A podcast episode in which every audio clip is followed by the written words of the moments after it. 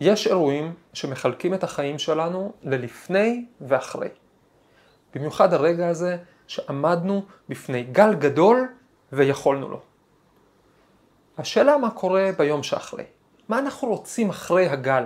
אנחנו רק רוצים לנוח, רק רוצים לשכוח מהכל, רק רוצים להגיד תודה, או אולי רוצים לעצור, לחשוב על מה שהיה, למצוא בזה משמעות, ואולי אפילו לנצל את המומנטום בשביל להציל את מי שנותר מאחור. שני אנשים בורחים מברית המועצות, מדען ואדמו"ר, שניהם זוכים בחירות שלהם במחיר של גבורה אישית על-אנושית. אבל מה הם עושים עם החירות הזאת? למה הפרופסור ההולנדי חזר להודו, ומה איבד הממציא המבריק בגואטמלה? שלום לכם, ברוכים הבאים, תודה שהצטרפתם אליי לפודקאסט המדע מחפש משמעות. אני דוד אייזנברג, אני פרופסור לכימיה בטכניון. בפודקאסט הזה אני מדבר על עולם המדע, על עולמם של מדענים, מנסה להבין את הרלוונטיות של המדע לחיים שלנו. היום נדבר על מבחן היום שאחרי, איך לא לברוח. אחד מסיפורי הגבורה המהממים של המאה שעברה הוא סיפור בריחתו של סטניסלב קורילוב מברית המועצות. סטניסלב קורילוב, סלאבה קורילוב, היה אוקיינוגרף חשוב, חוקר ימים, הוא בעצם אהב את הים מילדות, הוא שחה למרחקים גדולים, וכשהוא גדל, הוא התבגר, זכה לעסוק במחקר בתחום הים, אבל מה החיים שלו כאוקיינוגרף בברית המועצות היו קשים מנשוא. הרשויות סירבו לתת לו דרכון, סירבו לתת לו ויזה ליציאה, אולי זה היה בגלל הסודות שהוא נחשף אליהם בזמן השירות הצבאי שלו, אולי בגלל שאחותו הייתה נשואה לאזרח זר, וזה היה כמובן עבירה רצינית בברית המועצות. שורה התחתונה, המחקר שלו היה מוגבל לחופים מסוימים בתוך ברית המועצות, הוא לא יכל לחקור את הדברים שהוא רצה, הוא לא יכל לנסוע לכנסים בינלאומיים. הדבר שהכי כאב לו זה שפעמיים הוא הגיש בקשות בהזמנתו של ז'אק איב קוסטו, מי שזוכר היה חוקר ימים צרפתי כזה אה, עם הסרטים הידועים שלו, פעמיים קוסטו הזמין אותו לעבוד איתו ובשתי הפעמים הרשויות הסובייטיות סירבו, לא נתנו לקורילוב לנסוע ובמקומו שלחו צוותים נאמנים למשטר שז'אק איב קוסטו אפילו לא היה מוכן לעבוד איתם, לא היה מוכן לדבר איתם. בשורה התחתונה סלאבה קורילוב האוקיינוגרף מחליט לברוח. איך הוא יברח? הוא עלה על הפתרון הבא. הוא קנה קרוז באונייה, שכל הקטע שלה היה שהיא מפליגה מהחוף המזרחי של ברית המועצות, מוולדיבוסטוק, מפליגה דרומה, בין קוריאה ליפן, לפיליפינים ובחזרה, בלי לעגון בשום נמל. אם לא צריך לעגון בשום נמל, אז לא צריך דרכון לאונייה הזאת. הוא קנה קרוז לאונייה הזאת, הוא התיידד עם רב החובל, הוא היה מבלה אצלו שעות בחדר, ו... לפי זה הוא עקב אחרי מתי האונייה עוברת, מתי הספינה עוברת הכי קרוב שיש לחוף, והוא ידע שבלילה מסוים הספינה תהיה במרחק הכי קצר שלה מחוף מבטחים 30 קילומטר מהפיליפינים. ובאותו לילה, היה בדצמבר 1974, הלילה היה די סוער, קירילוב עם שנורקל וסנפירים על הרגליים קופץ לים. עכשיו, קודם כל הוא כמעט נתפס בפרופלור של האונייה. ברגע שהוא יצא מזה, הוא התחיל לשחות. קורילוב שחה שלושה ימים ושני לילות רצופים.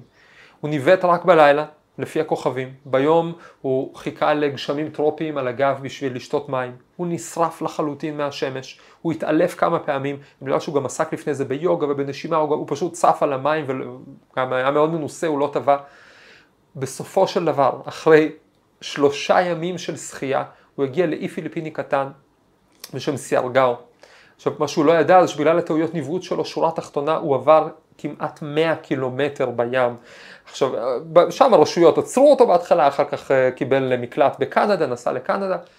עכשיו, מי ששחה ולו קילומטר אחד בים, יודע שזה לא טריוויאלי. ולשחות קרוב ל-100 או אפילו לצוף קרוב ל-100 קילומטר, מה שהוא עשה היה ללא ספק מעשה קיצוני ביותר, גבורה בלתי רגילה, גבורה על אנושית. המעשה שלו היה, אה, הפך לידוע, הוא כתב על זה ספר, צילמו על זה סרט. אבל אני רוצה להסתכל על זווית קצת אחרת של הסיפור הזה. זווית לא פשוטה. קודם כל נכון, צריך להתפעל מהכוחות העל-אנושיים שלו, כל הכבוד. דבר שני, אי אפשר, אי אפשר להתעלם מהעובדה ש... רק, רק לחשוב איזה מין מדינה זאת הייתה, שבן אדם היה מוכן לעשות כאלה דברים רק בשביל לברוח ממנה. גם היום אגב אנשים חיים ככה בצפון קוריאה, לפעמים אנחנו רואים סיפורי בריחה, יש סרטונים מדהימים של אנשים שמעיזים לרוץ בין הכדורים, ומי יודע אם עוד חמש שנים רוסיה של היום לא תהפוך להיות כמו רוסיה של לפני 35 שנה, מין מעצר, מחנה מעצר אחד גדול. אבל אחרי שהתלהבנו והזדעזענו וכולי, אפשר לשאול בזהירות, להסתקרן, איך קורילוב חי את שארית חייו? מה הוא עשה עם החיים שהוא הרוויח? מה הוא עשה עם החירות שלו? אז העובדות הן שאחרי שהוא הסתובב קצת בקנדה וארה"ב, נסע שם, הוא הגיע לישראל, אגב הוא לא היה יהודי אבל הוא הגיע לישראל, עבד במכון לחקר הימים והאגמים, שהבניין המצחיק הזה על עמודים מדרום לחיפה, מי שנוסע שם בכביש החוף, ובסוף, בגיל 62 בלבד, הוא טבע בתאונת צלילה בכנרת במסגרת העבודה שלו. עצוב ודי מוזר אני חייב להגיד. אבל מסתכלים על הסיפור הזה, רואים שהאמת, חוץ מלכתוב ספר על הבריחה שלו, לא נשמע שקורילוב עשה משהו משמעותי בשאר החיים. לא מבחינת, אה, לא כמדען, לא כאוקאנוגרף, ולא כאישיות. חי, חיים כאדם מן השורה, לא שזה רע לחיות כאדם מן השורה, אבל אולי אחרי כזה מעשה גבורה בלתי רגיל, היינו מצפים ממנו ליותר.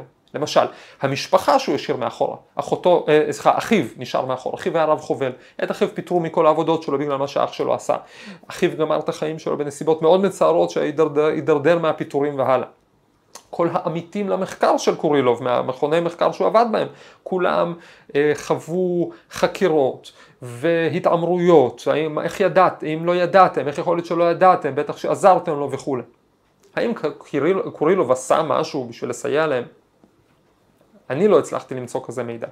ואני לא יכול שלא לתהות, וזאת לא שאלה קלה בכלל. בשביל מה הוא בכלל ברח מברית המועצות? הוא קיבל חופש, אבל מה הוא עשה עם החופש שלו? אני לא שואל בשביל לשפוט אותו, אני שואל בשביל ללמוד מזה משהו לעצמי. אני רוצה להציב מולו, מול קורילוב, מעשה הברוך, הבריחה, רף הגבורה שלו, להציב סיפור של מישהו אחר. מישהו אחר שברח מברית המועצות, או יותר נכון גורש ממנה, אחרי שנלחם בה. קראו לו רבי יוסף יצחק שניאורסון, הוא היה האדמו"ר הקודם מלובביץ', השישי, זה שלפני הרבי מלובביץ' שהיום כולם מכירים. כשאדמו"ר יוסף יצחק שניאורסון היה בברית המועצות בשנות ה-20, הוא פעל בכל הערוצים האפשריים נגד המשטר, כדי לאפשר חיי יהדות במדינה. הוא הקים תאים מחתרתיים ברחבי המוע... ברית המועצות, הם עסקו בהקמת מקוואות סודיים, בלימוד תורה לילדים ותלמודי תורה אה, אה, מחתרתיים, בזיוף של מסמכי הגירה, בהפצת ספרי קודש. הוא שלח שליחים סודיים משלו לכל רחבי היבשת, השליחים האלה, רבים מהם, נעצרו, נרצחו. הוא בעצמו, כש, כשהוא נעצר, נגזר עליו גזר דין מוות. רבי יוסף יצחק שניאורסון, הוכה באכזריות, הוא עונה במהלך החקירות שלו. הבריאות שלו מעולם לא השתקמה מהחקירות האלה. הוא בילה את רוב שנותיו האחרונות אחר כך בכיסא גלגלים. אבל הם לא הצליחו לכופף אותו אפילו מילימטר. גם כשהרביצו לו, גם כשנופפו באקדח מול הפנים שלו, הוא אמר, אותי הצעצוע הזה לא מפחיד. גזר דין המוות שלו בדרך נס הומר לגלות, מהר מאוד הגלות הומרה בגירוש מהמדינה, ואז כשהוא מצליח לצאת משם, מהמדינה שהוא נלחם בה, וסוף סוף הוא מחוץ לגבולותיה, מה הוא אומר לעצמו? ברוך השם, הצלחנו להימלט, עכשיו אפשר סוף סוף לשבת בנחת, בבית המדרש, לחזור על המסכת האהובה בגמרא, להתפלל סוף סוף במניין כמו בן אדם. נראה לכם? הוא יוצא משם כמו שהוא שבור, הוא יוצא לסיבוב עולמי בין קהילות יהודיות בשביל לחזק אותם, לישראל, לארצות הברית, באירופה. הוא מקים מחדש ישיבות, מוסדות בפולין. הנאצים מגיעים לפולין, נמלט משם עם, עם האנשים בעור שיניהם, מגיע לארצות הברית, מגיע לארצות הברית בכיסא גלגלים, יש וידאו מורידים אותו מהאונייה, הוא בכיסא גלגלים כבר, ואז הוא כמובן הולך לנוח. נראה לכם, הוא מקים מחדש מוסדות וישיבות בניו יורק, הוא ממריץ ומאיר את כל היהדות האמריקאית הרדומה, הוא שולח שליחים למרוקו, וזה במצב שמבחינה כלכלית התנועה שלו היא בכזה מצב רק כסימפטום יש מכתבים של, על תרומה של חמישה דולר שהוא קיבל, הוא כתב אישית מכתבי תודה, האדמו"ר של, של חב"ד שלח מכתבי תודה על כל תרומה קטנה, המצב הכלכלי של התנועה הזה, הוא ממשיך להילחם כמו אריה, למרות העינויים, למרות השבץ שהוא עובר, למרות כל התלאות, מה שמדהים במיוחד זה שהרבי הזה המשיך לדאוג ליהודי ברית המועצות, שממנו הוא הגיע, כל השנים האלה. אותן רשתות מחתרתיות שהקים המשיכו לפעול, הוא המשיך לשלוח לשם שליחים מכל מיני סוגים, הוא המשיך לקיים איתם קשר, הוא המשיך לשלוח לשם תשמישי קדושה והוראות ולהפעיל אותה, למעשה זה אחד הסיפורים הידועים, זה כשהמוסד, המוסד הישראלי, התחיל לפעול בברית המועצות, הוא גילה שכבר יש שם רשת מחתרתית של חב"ד שקיימת, והיו קשרים שניסו ניסו, ניסו להשתמש אפילו ברשת הזאת. אז הנה שתי, שני אנשים שנמלטו מאותה מעצמה, שניהם הפגינו שיאים של אומץ אישי, על אנושי, באיזשהו שלב. וההבדל היחיד הוא ב... ואז מה? מה? מה אתה עושה עם החופש שקיבלת? מה אתה עושה עם מי שנשאר מאחורה? אתם יודעים מה? צריך שנייה להוריד את הסיפורים האלה לחיים שלנו. אנחנו לרובנו אין הזדמנות להפגין סוגים כאלה של אומץ. וברוך השם, כן, שאנחנו לא עומדים בפני דילמות כאלה, מה לעשות עם מי שנשאר מאחור. אבל האומנם? או שמא גם ביומיום שלנו יש בחירות שהן אנלוגיות לבחירות האלה. בשביל להוריד את זה קצת, לקרב את זה קצת אלינו, אני רוצה להסתכל על מקרה שאני מכיר אישית. מדען שאני מכיר, קוראים לו שיג'ו רווינדרן. שיג'ו רווינדרן הוא פרופסור לכימיה באוניברסיטת אמסטרדם שבהולנד. אני עשיתי שם באוניברסיטה הזאת, בקבוצה הזאת, פוסט דוקטורט, הוא היה אה, פרופסור צעיר באותה, באותה, באותה קבוצה. שיג'ו נולד וגדל בהודו, בכפר קטן ובאמת נידח, אבל שיג'ו הלך ללמוד והיום הפך להיות חוקר חשוב בתחום הקטליזה, איך להפוך מפעלים כימיים לנקיים יותר, ליעילים יותר, לחדשניים יותר. ויום אחד, ב-2015, כששיג'ו היה חוקר צעיר, לא הרבה לפני שאני הגעתי לשם, שיג'ו והקבוצה שלו גילו תגלית מרתקת. איך אפשר לנקות פסולת של ציאניד ממי תהום? ציאניד זה חומר שנפעל מהרבה מאוד מפעלי מתכת, מפעלי פלדה, ובעיקר מתעשיית הקריאה. בעיקר כשקוראים זהב מהאדמה נפלט, המון, משתמשים בציאניד בשביל להפיק אותו ואחר כך שופכים אותו, המון המון זיהום של ציאניד שהרבה ממנו מגיע למי התהום, ושיג'ו מצא דרך לח, ל, ל, להחליף את הציאניד, לא להשתמש בציאניד, לעשות את אותו דבר באופן שיפחית בצורה מאוד משמעותית את הזיהום האקולוגי בהרבה מאוד מקומות. הפטנט שלה מתגלה ככל כך שימושי שהם הצליחו למכור אותו לחברה ב-600 אלף יורו, לא פחות, הכסף פה הוא מדד לכמה משהו שימושי ונחוץ, מרשים ביותר. אבל אז שיג'ו עושה משהו מוזר. הוא לוקח את החלק שלו של הכסף, שהוא נתח די נכבד, מוציא לעצמו כמות קטנה מהכסף הזה לתשלומי משכנתה, הוא נשוי ויש לו ילדה, ועם שאר הכסף הוא נוסע להודו. עכשיו תבינו, הוא כבר, הוא פרופסור בהולנד, יש לו בית ומשכנתה בהולנד, הוא נוסע להודו, למחוז שבו הוא נולד, ומשתמש בכסף שלו כדי להקים בית ספר יסודי.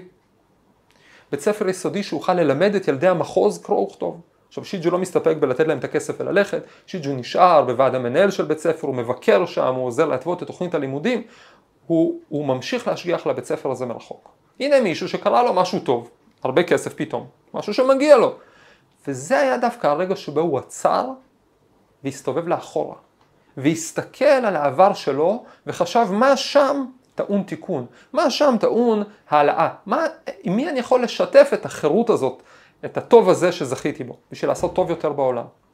אגב שיג'ו לא לבד, בשבוע שעבר דיברנו כאן על לימוד שפות ועל אפליקציית לימוד השפות הפופולרית ביותר בעולם, דואלינגו, יש לה חצי מיליארד משתמשים, ומי שפיתח אותה הוא בחור מאוד מעניין, מרתק, הוא בן 43 בסך הכל, קוראים לו לואיס וון אן, הוא יהודי גרמני שנולד וגדל בגואטמלה. מי שמכיר גואטמלה זאת אחת המדינות הגרועות, פשוט ככה, מדינה היא מבחינת שחיתות, מבחינת אינפלציה, מבחינת, מדינה מספר אחת בפשיעה בכל דרום אמריקה, וזה רקורד רציני להגיד כזה דבר.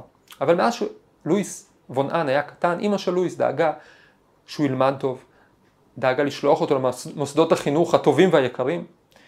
כשהוא היה בן 17 הוא חווה טראומה, דודה שלו נחטפה בשביל כופר, מעשה של כמעט יום ביומו בדרום אמריקה, והוא החליט שהוא במקום הזה לא נשאר יותר, הוא טס למדינה הסמוכה לאל סלבדור בשביל להיבחן בבחינות אנגלית, ועבר ללמוד בארצות הברית.